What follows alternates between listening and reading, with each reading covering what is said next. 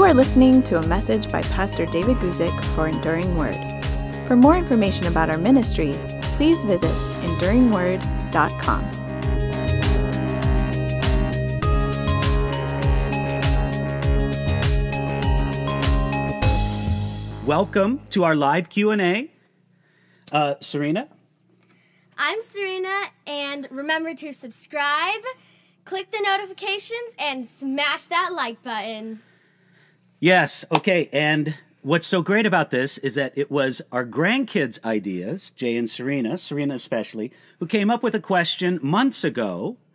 And our great Enduring Word staff thought, why not have a kids Q&A? And so, Jay, you just want to say hi to everybody? Welcome. Hi, my name is Jay. Welcome to the Kids Q&A. Our firefighter here is here to answer all of your questions. Fantastic. Great. Okay. Wonderful, kids. Glad you could join me here for the beginning. Sorry we had a false start, but we're on our way now. Okay. You guys can watch it later. See you. Say bye to everybody. Bye! Okay. So, man, rough start here, but a great start with those adorable grandchildren of ours. Jay and Serena are, uh, well, grandchildren are a great blessing, are they not? So, uh, we did have this idea based on a question that my granddaughter Serena had. And based on that question, we decided why not do a live kids Q&A. And that's what it's all about today. So here's what we did. We had people from our Enduring Word audience come and send in uh, questions uh, on video, kids' questions. And so we're going to answer them step by step. And the first question comes here from Hannah, who's eight years old from Nevada. So let me get this set up, and hopefully all this is going to work correctly here. Let me try this, and uh, maybe it'll work right the first time. Let's try. Here's Hannah's question. Hi, my name is Hannah. I have a question for you. Who made God? Bye. Thank you. Well, you're very welcome, Hannah. Great question, and I'm glad that you asked it. Hannah's question is simply this Who made God? Now, we have a similar question from Levi, who's five years old and uh, is in Georgia. And we're going to play Levi's question here. It's a similar question to Hannah's, so we're going to address them here at the same time. Let me cut over to Levi's question. Here's Levi's question. Pastor David, where did God come from? Well, that's a good question, too, isn't it? Hannah asks, Who made God? Levi is asking, Where did God come from? And Hannah and Levi, I want to thank you for your questions and say, This brings us back to our basic understanding of who God is. God is what we call an uncreated being. You guys understand that everything has to be made by something else. A big apple tree is made from a little apple seed, and that little apple seed was made from an apple tree that came before it. You know that uh, mommies and daddies make children. You know that dogs make puppies. You know that people make buildings and automobiles and computers and all the rest of it. Everything is made by something or somebody except for God. By definition, God is not created.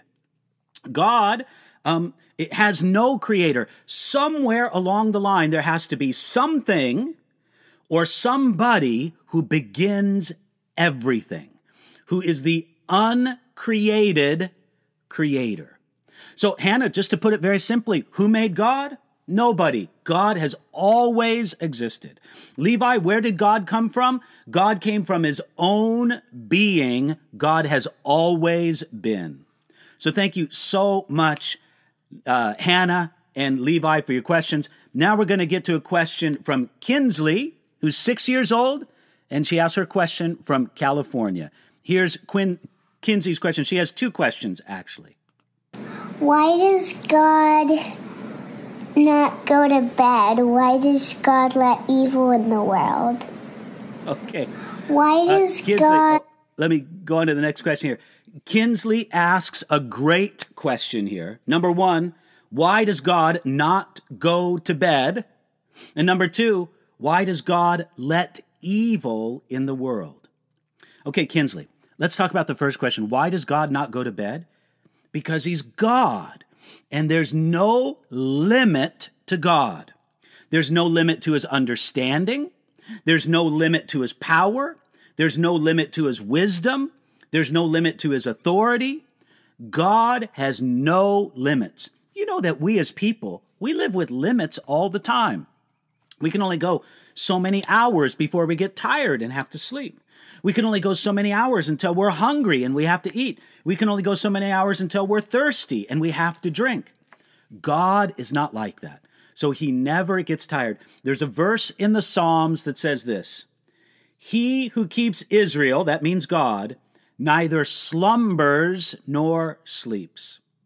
It's kind of a poetic to say way to say that God never gets tired. Now, Kinsley, I want you to hold on with me because in a moment I'm going to answer a question from Tristan that's going to give a little bit different spin on the answer I just gave to you. So hold on with that. But before we get to Tristan's question, I want to answer Kinsley's second question Why does God let evil in the world? Kinsley, there's not just one answer to that question. There are several reasons, there's several purposes, but I'll give you one of the biggest reasons. One of the biggest purposes in God allowing or letting evil into the world. It's because in the ultimate world that God is bringing forth, the best world that God is bringing forth, evil had to be present so that God could do a greater work in redemption than he did in creation. Most of us think that God's greatest work is creation, and I'm not surprised by that. We look around at the world and we see how amazing the world is that God has created. From the starry skies above, to the mighty oceans, to the beautiful mountains, to the most intricate beauty in a little puppy, to the beauty in all sorts of things in this world, we see that God's creation is glorious. But Kinsley, there's something even more glorious than creation, and that's God's work of redemption. And God cannot bring forth the greater work of redemption without allowing evil into the world. Thank you for your question, Kinsley. Now, the next question comes from Tristan. And I don't know, I kind of wonder, both Tristan and Kinsley are from California, but you're going to see Tristan's question in just a moment here. Let me switch over here to Tristan. Here's Tristan's question. Does God have to be potty trained? does God does God have to be potty trained? Well, okay, Tristan. Um, let me answer that question in two ways. No, absolutely not. Uh, God is God. He's not a man. He's not a human being in the sense that God is surpassing. He, he doesn't get hungry the way that people do. He doesn't have to sleep the way that Kinsley asked about. Uh, he's not thirsty. And the Bible specifically tells us these things. When the people in the Old Testament brought sacrifices to God, it wasn't because God was hungry or thirsty. It was because he wanted them to honor him with the things that they had. So, Tristan, the first answer to your question is no, of course not. God does not have to be potty trained. But Tristan, I'm going to give you a second answer to that question.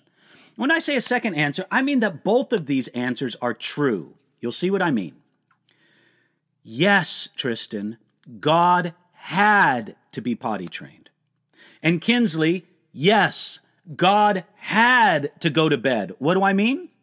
Well, listen, when God added humanity to his deity and came in the person of Jesus Christ, then yes, absolutely, he got tired and he had to go to bed.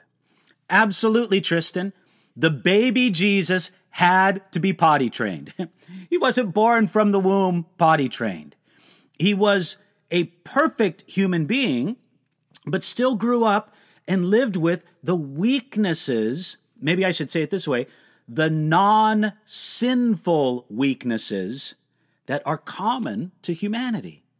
So, uh, Tristan, God in heaven didn't have to be potty trained, But when God added humanity to his deity, Jesus Christ, who was God among us, yes, he did have to be potty trained.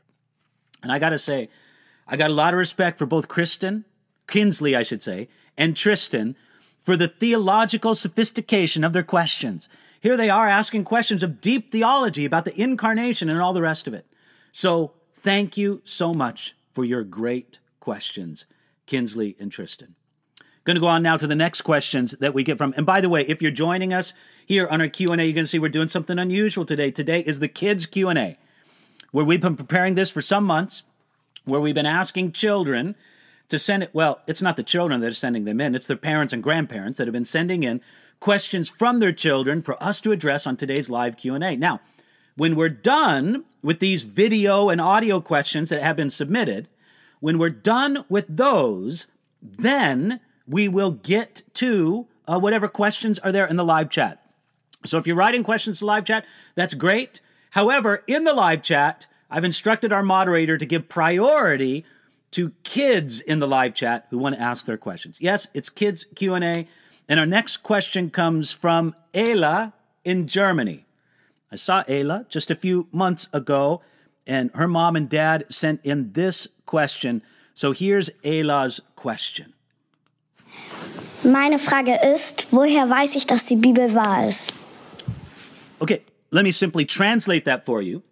What Ayla is asking is how can I know the Bible is true? How can I know that? Uh, first, Ayla, let me say to you, vielen, vielen Dank für deine Frage und bitte grüße deine Eltern für mich. Now, uh, Selah also asks a similar question. Selah submitted her question just on a graphic. Here's Selah's question How do we know that the Bible is true? Selah, eight years old, June 7th, 2023, from the state of California. Thank you, Selah, for your question there. But I want to answer Ayla's question, and I want to answer uh, Selah's question. How do we know that the Bible is true? And, listen, there's not just one answer to that question. There's many ways to know that the Bible is true. We know that the Bible is true, number one, and to me, this is one of the most outside evidences that the Bible is true. It's the phenomenon of fulfilled prophecy. In Peter, he says that we have the more sure word of prophecy given to us in the Word of God. And God has predicted very specific things the rise of kingdoms, and sometimes even specific rulers by name. God has predicted hundreds of years before those rulers ever emerged. And so we have this really striking phenomenon of God telling us you can believe that this book, the Bible, has a supernatural origin because I'm going to tell you very specific things that happen hundreds of years before they ever happen. This tells us that there is a supernatural origin to the Bible that makes it unlike any other book.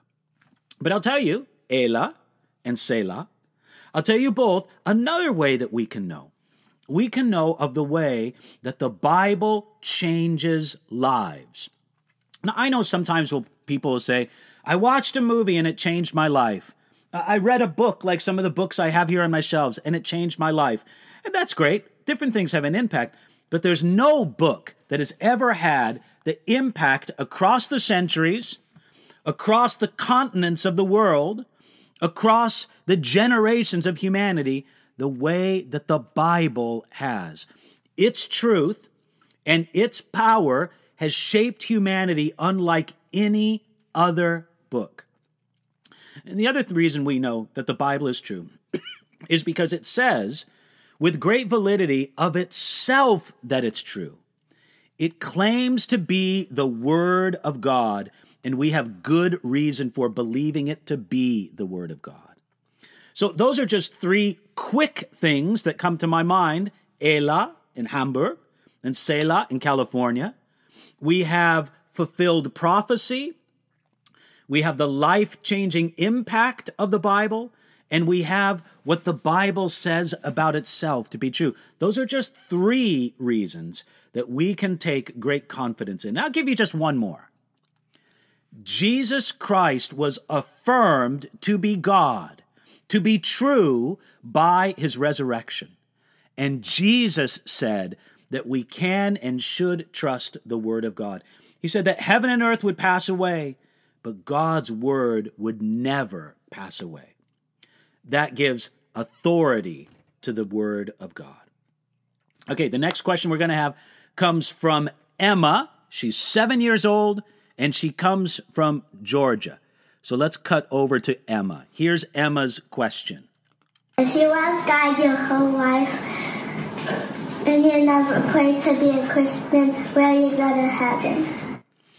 Wow. Emma's question is a question about salvation. Again, I'm impressed by the theology of these young people. Emma's asking this If you love God your whole life, but never prayed to be a Christian, will you go to heaven?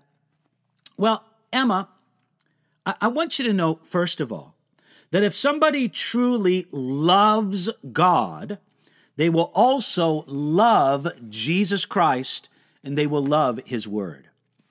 That's one of the important things that Jesus revealed about his life when he was on this earth.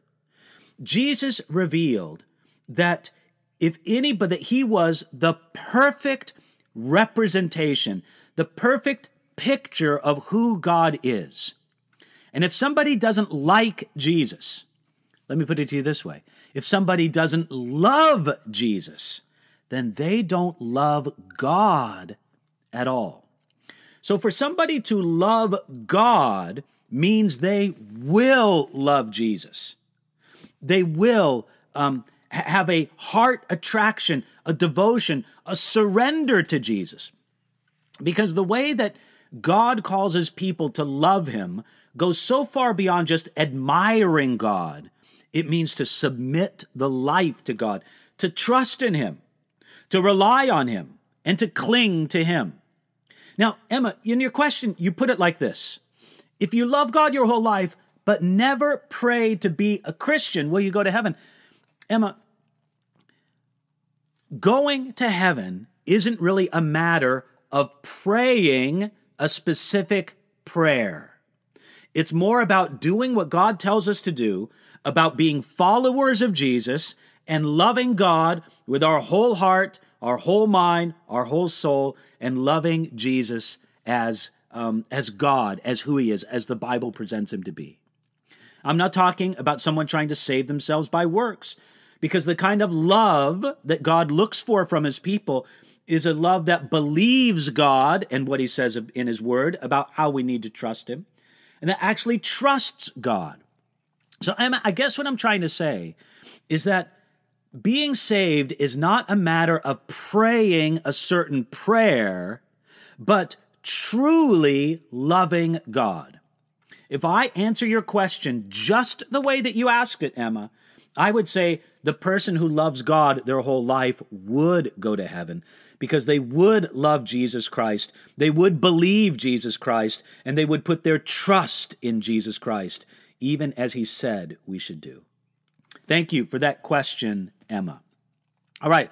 Look, we've talked about questions about God, questions about the Bible, questions about salvation. We also had a couple of questions about Satan. So the first question I want to play for you now about Satan comes from Glory, another one of our friends from Germany. Glory's 11 years old, and here's her question. Meine Frage ist, wenn im Himmel alles nur gut ist, wie ist es dann möglich, dass Luzifer böse sein konnte? Thank you so much, Glory, for your question. Again, you could translate her question like this If everything in heaven is only good, how is it possible that Lucifer was able to do evil? Well, Glory, that's a very good question. And let me just explain it like this. We talked before about the question as to why God allowed evil. God did not create evil in any direct sense, And I'll tell you why. Because the Bible says that God can't create evil, He can't do evil. But what God did was He created beings with the capability to do evil. And Lucifer and the rest of the angels were those beings. By the way, later, when God created human beings, men and women, He created us with the capability, with the possibility of doing evil. And when God created beings that had the capability or the ability to do evil, then uh, they did evil, such as Lucifer and the angels who fell with him. And it was possible because it was in God's plan to bring something better than the innocence of creation. Again, glory, we usually think, and this is just common, it's just the way we often think. We usually think that the innocence of the world before evil is greater than the world of redemption that God will make that we read about at the end of the book of Revelation. When all things are finished and God has finished his great plan of the ages that he reveals to us in his word. But, glory, I want you to know that God considers his world of redemption. What God accomplishes at the end of the book of Revelation is even greater than anything that he did in creating the world. So, everything in heaven was only good, but God allowed evil. God allowed Lucifer to do evil so that something even better could come forth. And the better thing is the world of redemption. What God gives us in his work of redemption is greater than even the world that we have in a world of innocence. So, glory, as I said to your sister before, vielen, vielen Dank für deine Frage. It's wonderful to hear from our friends in Hamburg. Okay, we have another question on Satan, and this question comes from Remy, who comes from California. Remy, thank you so much for sending in your question. Here's Remy's question. Hi, Pastor David. This is Remy. I have a question about Satan. If the Bible tells us he's been defeated, why does he still deceive people today? Great question, Remy. If Satan has been defeated, then why does he still deceive people today? Well, Remy, the answer to that question is number one, in the big picture, because it's in God's purpose to allow Satan to deceive people today. God is still working out his purpose in his great plan of the ages. And God's use for Satan and God's use for the evil that Satan can bring is not finished yet.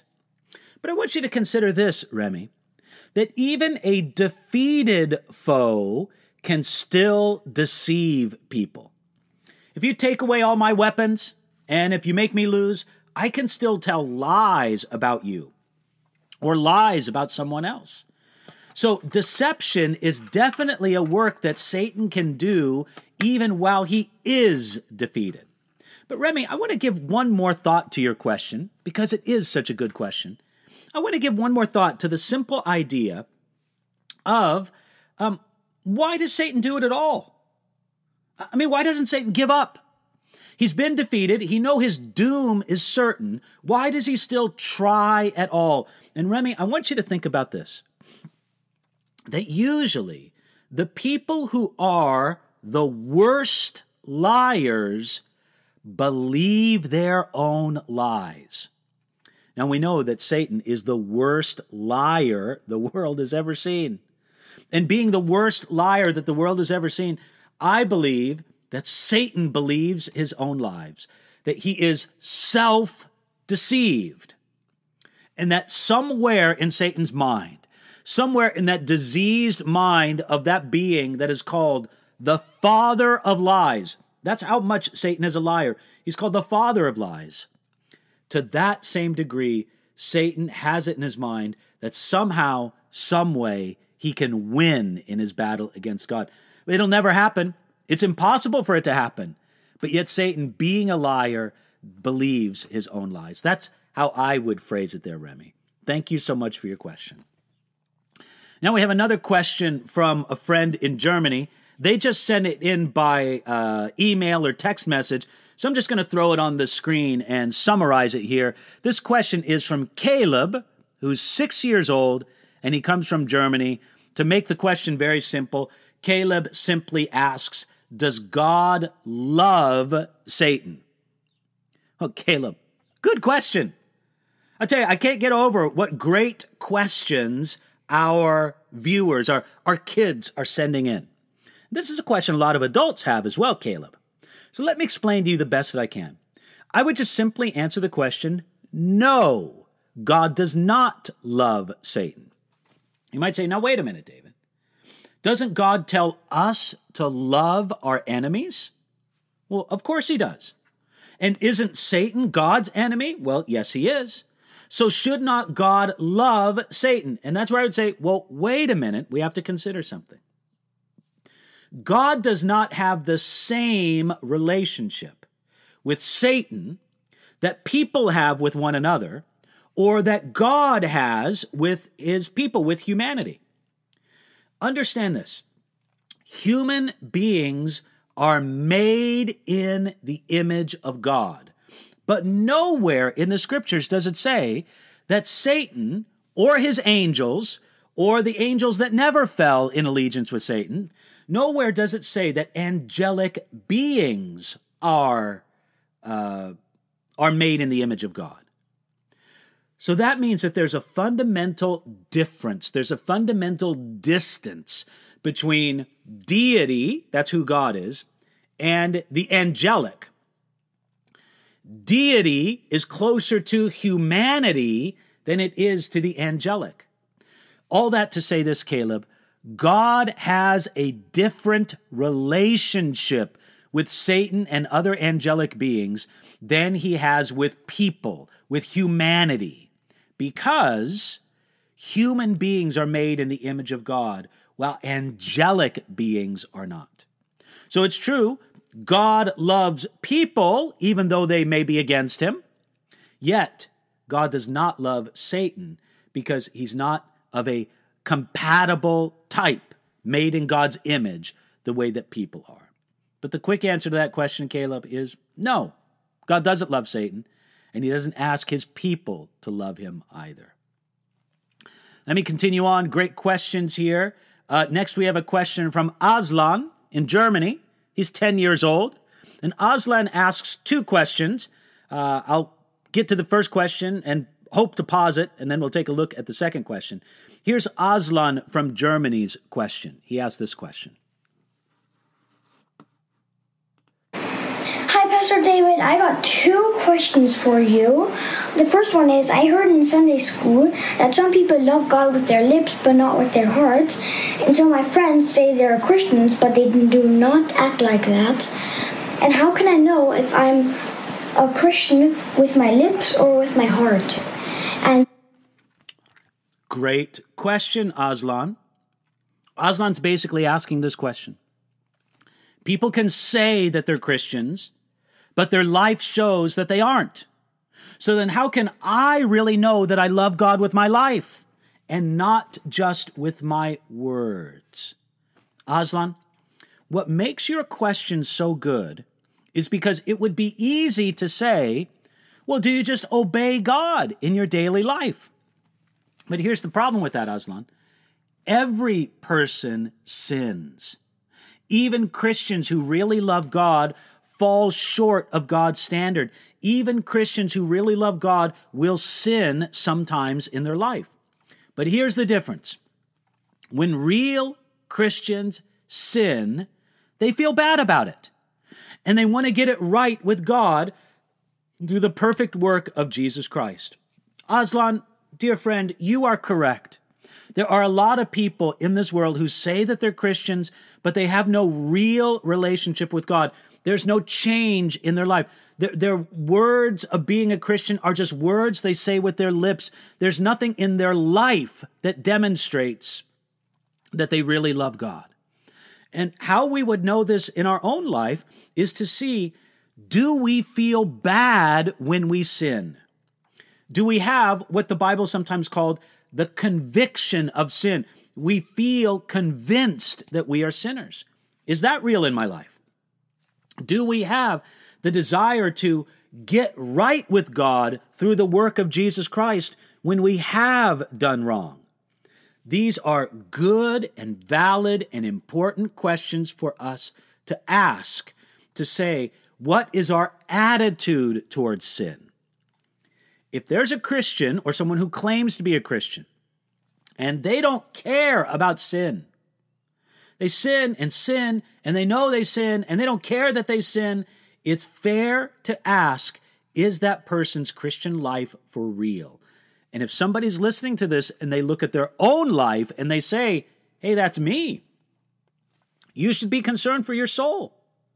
And you should say, no, I want to have a Christian life with God. I want to have a love for God that's not only in my words, but with my life as well. So, Aslan, I would just say the answer to your first question is to look at a person's attitude about sin. Now, let me go to Aslan's second question. He asks this. Hopefully, we're at the same place here. The second question is is how know what rewards there are in heaven? Because it says in the Bible that when you go go to heaven, it depends you get a reward in there. And how do we know what rewards we're getting? Yeah. Bye. Bye, Aslan. By the way, I'll see you soon. But uh, Aslan, I want you to know how do we know what kind of rewards there are in heaven? Well, one kind of reward that's spoken about in heavens are crowns. And so they're going to believe have crowns. Interesting. The Bible speaks of two different kinds of crowns. There's one kind of crown that's like a trophy for someone who wins, uh, you know, a, an athletic uh, contest. You know, in Germany, Aslan, they have the Pokal, the cup. Um, so, you know, that's the trophy, the, the award. That's one kind of crown. But then there's another crown of royalty that's given to God's people as well. So, crowns are one kind of reward. But I think that there's a special reward that God will give to his people in heaven. And it's the reward of being able to enjoy God and to love him and to know him even more in an even greater way. You know, Aslan, it's really true that the greatest glory of heaven will not be whatever rewards we have, but it'll be our relationship with and our knowledge of God. And the capability to love God more and know God more, that in itself will be a great reward. Aslan, I will say this on top of all of that, there may be much more that we don't even know about. I don't know. Who knows? Maybe there's going to be awesome rewards that aren't even mentioned in the Bible. That's just the kind of thing that God would do. Make awesome things in heaven for his people that he never even tells us about. Thank you, Aslan, for your question. Like I said before, I'll see you soon. Okay, our next question comes from Lucas. Lucas is eight years old. These are in the category of questions about the Christian life. Let's go to Lucas here, eight years old from Georgia. Lucas asks this question Do you have to get baptized? Pretty short and sweet there, Lucas. He wants to know Do you have to get baptized? Well, Lucas, let me answer the question. Yes, but you don't have to get baptized to go to heaven. Kind of. It's a little bit complicated. Look, there are people in heaven who never got baptized. But um, it was because of some strange circumstances. I think that if a person refuses to get baptized, that shows that there's a real problem in their life a real problem. Let's say that there's a young person who really believes on Jesus, but they just haven't had the opportunity to get baptized yet. I believe that if they died, they'd go to heaven. Uh, because again, God sees and God knows. But that's a very different thing from somebody refusing baptism. Lucas, for anybody who calls themselves a Christian to refuse to get baptized shows that they have a heart of disobedience or ignorance before God. Now, maybe it's just ignorance. Maybe nobody sat them down with the Bible and taught them about the importance of baptism. That's entirely possible. Then there should be some loving Christians, maybe pastors in their life, who sit down them with them at the Bible and tell them about the importance of baptism. But here's the other thing. Baptism is necessary for obedience. Jesus told his people to get baptized. We, as the people of Jesus, as followers of Jesus Christ, we should insist that we get baptized. So you ask the question do you have to get baptized? I would say this to be an obedient disciple of Jesus Christ, yes, you have to get baptized. Is it possible for someone to make it to heaven without getting baptized? Yeah, it's possible. But that shouldn't be our bar. We should be the idea that we want to live in ways that are appropriate for obedient followers of Jesus Christ. Right, let me continue on here, going on to the next question from Alexander. We got just two more questions on the video portion and then another couple questions and then we'll take whatever we can from the side chat. By the way, welcome to our uh, YouTube live kids Q&A. So pleased that you could join us. Here's the next question from Alexandria, who's 8 years old and comes from Nevada. Here is Alexandria's question. My name is Alexandria, and I have a question. What is love? Thank you. Bye. Oh, thank you, Alexandria. What a great question. Eight years old from Nevada, and she wants to know what is love? Alexandria, there's no better definition that I could give you as to what love is than for you to simply read 1 Corinthians chapter 13. Alexandria, that's your assignment. You're eight years old. You could probably read it for yourself in a simply translation.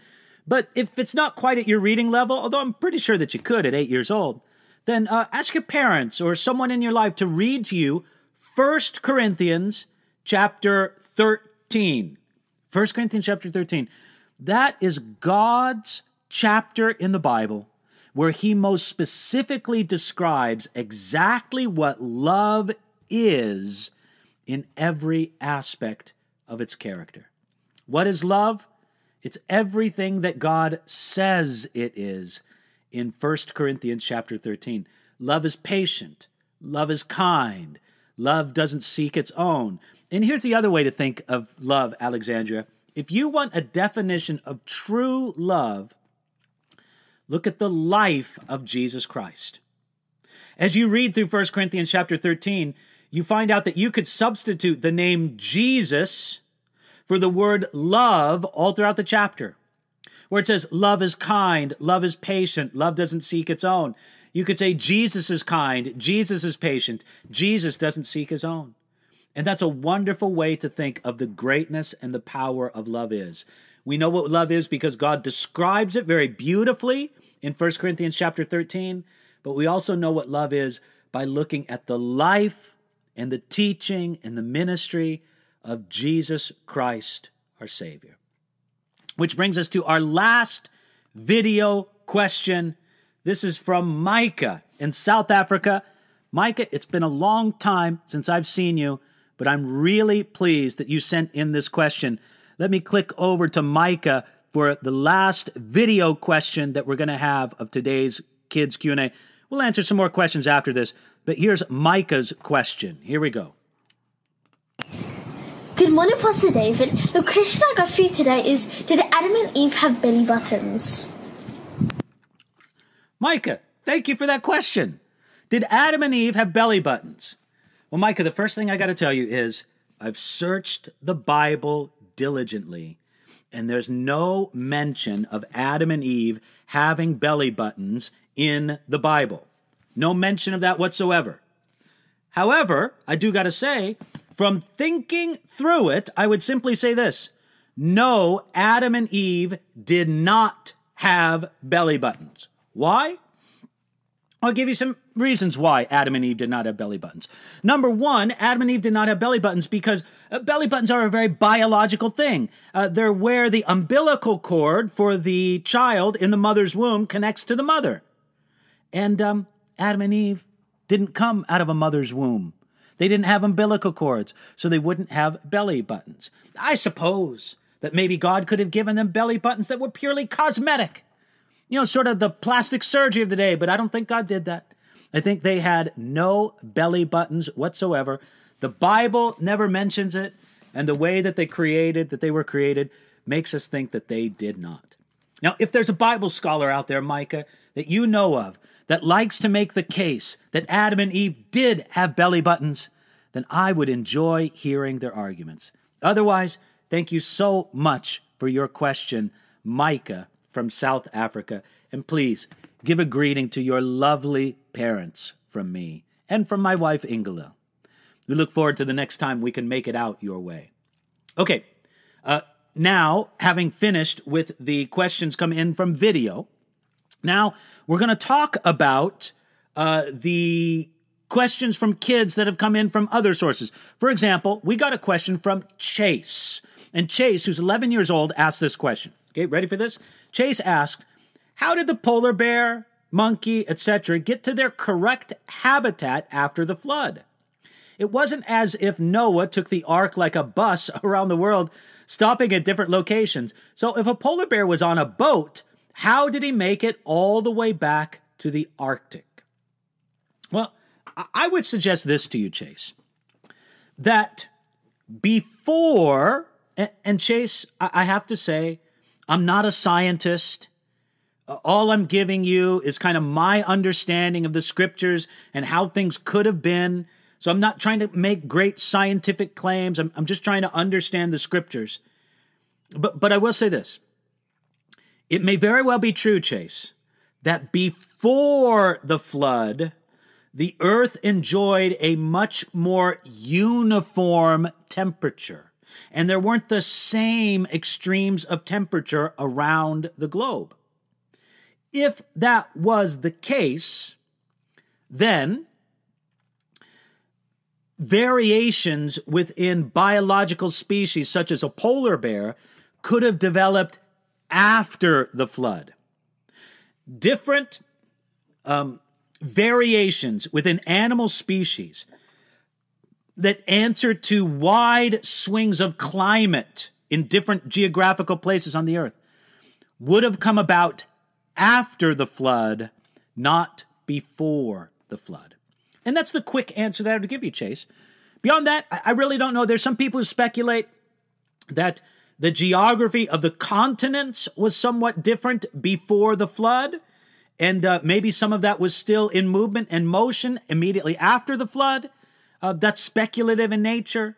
But I will just say this that I would regard that the world before the flood had a much more uniform climate globally and that the changes to the earth after the flood made for the much wider temperature variations and things in the animal kingdom that answer to those wide variations came in genetic differences, no doubt managed by God, in the animals after the flood. That's a quick way that I would answer that, Chase. Thank you for your question. Our next question, and again, we're giving uh, priority to our kid questioners today. This question comes from Naya, seven years old. Why was Jesus chosen to be the newborn king? And no help from his parents, they promise. Well, Naya, I, I agree with that, and thank you for your question there, Naya. I'm glad you're tuning in today. Well, why was Jesus chosen to be the newborn king? The reason why was because it was in God's plan from the beginning to bring forth the Messiah. And this Messiah was expected as far back as the Garden of Eden. Way back in the Garden of Eden, God promised a deliverer, someone who would defeat Satan and push back his work. And that deliverer was the Messiah of, the, of humanity, Jesus Christ himself. So, uh, Naya's question why was Jesus chosen to be the newborn king? Because he was the fulfillment of thousands of years of prophecy and expectation. He was the one chosen, and specially created and conceived by God in Mary's womb by a miracle, not under normal human processes, but by a miracle. Jesus was created as God's chosen Messiah. Thank you for your question, Naya. Our next question, and again, just to say, we're taking questions priority from kids today. This question comes from Caleb, who's 12 years old, from Washington State, who asks, Why would there need to be a new heaven if heaven is already paradise? Caleb, great question. All right, let me explain to you. In the biblical languages, as in many languages today on the earth, um, the word for sky and heavens are the same word. They use the same word. Now, in English, when we speak, we differentiate between the blue sky and the night sky and the heaven where God dwells. In many languages, including biblical languages, they use the same word for all three. Matter of fact, they kind of classically consider uh, the the blue sky to be the first heaven, the night sky to be the second heaven, and the heaven where God lives, that's the third heaven.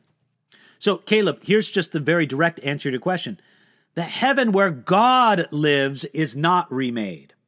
But the blue sky heaven and the night sky heaven, the heaven of creation, that is the heaven that's recreated, that's made a new heavens and a new earth.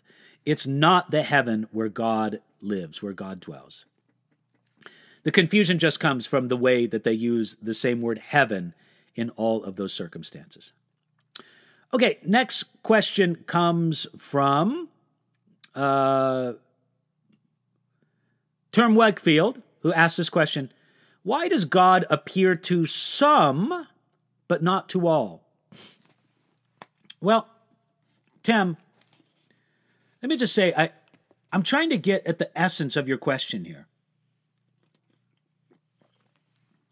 There are some people, for example, in the Bible, who had remarkable visitations from God. Why? Well, I don't know if that question can be answered. I, could give you an easy answer, sort of a simple answer to just say, well, because they needed it and it was in God's plan, but that's all just kind of obvious. I think the more honest answer is just kind of we, we don't really know for sure. Why? Why God uh, believed it was necessary to give some people remarkable visions of himself and in other situations not. So I really don't know, uh, Tim, if there's a uh, a quality answer to that question other than these are things that are just sort of in the wisdom of God. He knows. He acts, he does what's right. But I will tell you this as well, Tim. God has appeared to all of humanity in two ways.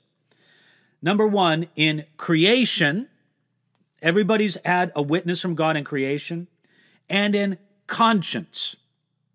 God has testified to all of humanity, He's revealed Himself to them in conscience.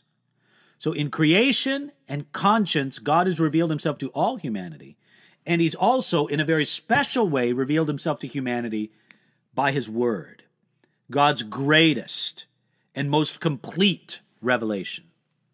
Uh, that's why Christians should have a passion to getting the truth of God's word spread all over the world, because people need to hear what God has said in his word. But God has revealed himself to every human being in creation and in conscience. Thank you for your question there, uh, Tim. Next question comes from Straight Talk, who asks My sister used to be a pastor's wife.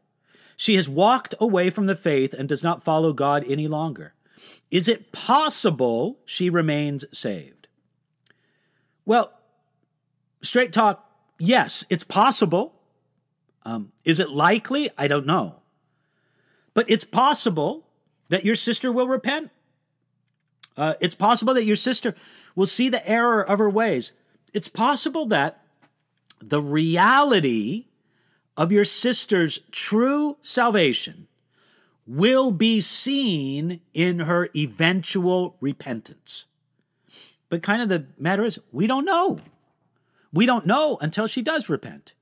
But I'll tell you this, straight talk if she really is saved, uh, then she will repent. I know that there's some people go on and on. Well, uh, maybe she's not really saved now. Maybe she will be saved. Maybe I, look, I don't really know, but I will say this: that if she's really saved, then eventually she will come to repentance. So, straight talk, your literal question was: Is it possible that she remains saved? Yes, it's possible. God alone knows. But if so, then she will demonstrate repentance before the end. Next question comes from Now I Know, who asks this question. Uh, in Acts chapter 28, verse 8, why didn't the Romans believe and free Paul when he made Publius' father from his sickness a miraculous cure? Did they simply think it was witchcraft or did they not see it happen at all? Well, now I know. I think I'm trying to answer that question from a Roman perspective. So they're there in Acts chapter 28, and they finally make it to the island of Malta. And as they're there on Malta after this shipwreck, uh, Paul, being a true servant as it is, not expecting other people to serve him, but he's out being a servant, he goes out and he uh, gathers firewood. And in this bundle of firewood that he gathers, there's a snake, and the snake comes out, and it's an especially poisonous snake. It bites him, and everybody waits for Paul to die, and he doesn't die. Then Paul prays for another man, as now I know asks about um, Publius's father, and he's healed. Yet the Romans still didn't believe. Well, it's not that the Romans perhaps didn't believe. Um, now I know the Roman soldiers, the Roman officials guarding Paul and the other prisoners, they didn't have that choice. It wasn't up to them. They didn't have the authority to just say, wow, we really believe this guy, let us go free. No, Paul had to be delivered to Rome. And if Paul was not delivered to Rome, whatever Roman soldiers or guards were responsible for him not getting to Rome, they themselves would be killed. So the Romans who had Paul in their custody, they didn't have any choice about it. They couldn't just decide, well, Paul's a good and godly man, and look, the power of the miraculous is with him. Those responses were not up to Paul, excuse me, up to the Romans guarding Paul at all. Thank you for that question. Now I know. Uh, another question here from Tim, who asks, Why are there long lists of stuff in the Bible? And how many of this and that does it help our spiritual walk? Oh, Tim, may I just say, I love the honesty of your question. There you are. You're reading through Leviticus and you go, man, this is a big long list. You're reading through Chronicles. Man, this is a big long list. What is this? Is this kind of a waste of my time? No. Let me explain why. Number one, Tim, maybe a list of how the land in the nation of Israel was divided among the 12 tribes, as we find, for example, in the book of Joshua. Maybe that doesn't excite us very much. But you know who it would excite? It would excite the people who were receiving the land. You see, not all of God's word was written directly for us. Now, there's things that we can learn about it. I learned from the division of the land that it has real land, that this is real boundaries. This isn't a spiritual land. This is real land with real boundaries. That's what I learned from this. So but for the people who were actually receiving the land, oh wow, it was even a greater thing, a better thing. That's number one. Number two, I would say this there is a hidden truth and power in these genealogies. Uh, let me explain to you a story. And again, I, I can't verify this story, it's just a story I've heard, and I have no reason to believe it's not true. But uh, how a Bible translator was working translating the Gospels specifically the Gospel of Matthew or the Gospel of Luke, for some uh, group of tribal people who didn't have a Bible. And he kind of thought this that the genealogies were the least important part of the Gospels. So he was going to leave that for the end. And that was just his general attitude. I'll leave that for the end. Well, so he translated all of the gospel except for the genealogy. He presented it to the tribal people, and yeah, they thought it was okay. Of course, they appreciated the story.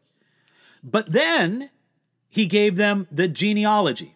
you know, I don't know, week or two later, oh yeah, here's the genealogy. This goes into earlier chapters. Forgot uh, to put it in there before. As soon as he gave those tribal people the genealogies, they were astounded. This is what they said. They said, You mean this is a true story? This is for real? This actually happened? You see, the genealogical line demonstrated to that tribal group of people that the story of Jesus dealt with a real person who had a real father and mother and a real grandfather and great grandfather and going back through the generations. In some ways, to them, it was the most important part of the gospel because it confirmed for them that Jesus was a real person. So I guess the importance of such lists is in the eye of the beholder. And it's not like every verse can be a John 3.16 or a Romans 8.28, but uh, there's good that God has to give to us even in the genealogies. Okay, let me deal with one more question, and I take it this is our last question here of the day. Another question asks this Pastor, should I feel guilty for not working and staying at home? I just want to focus on my family. I don't have much, but I have enough, and I'm thankful God is providing enough through my husband. Well, another question um, no, you should not feel guilty. I mean, look, taking your question as you presented it, you're a woman married to a believer, and you guys aren't wealthy, but God's providing enough through your husband's work. You should not feel guilty at all for staying at home and investing as much as possible into your children, into your home, um, into your family. It's a good and appropriate thing to do. And instead of feeling guilty about it, you should thank God that you have the opportunity because not everybody in your general life circumstance has that opportunity. Those that do should not feel guilty about receiving that, and they should regard it with great gratitude as a blessing from the Lord. Whew. That's it for today, folks. Thank you so much for joining us on our live stream today. And uh, thank you to my grandkids, Serena and Jay, for joining us at the beginning of our live stream. Sorry for a little hiccup in the beginning, but I'm glad we got it on track. And I'm so, so poss- uh, so grateful for every one of the kids and parents and grandparents who sent in questions to the kids Q&A. I'm certain that we're going to do it again. So if we do it again, well, you should take a look and send us a question by video or audio. I think it would be wonderful to do that. So thank you so much for your participation in this. It made it kind of a special Q&A. And again, so so pleased that you could join us. Thank you. God bless you. And uh, we'll see you again next week when at Thursday at 12 noon we have our live Q&A once again. Thanks and blessings. Bye-bye. You've been listening to a message by Pastor David Guzik for Enduring Word. For more information about our ministry and how to grow in your relationship with Jesus, please visit enduringword.com.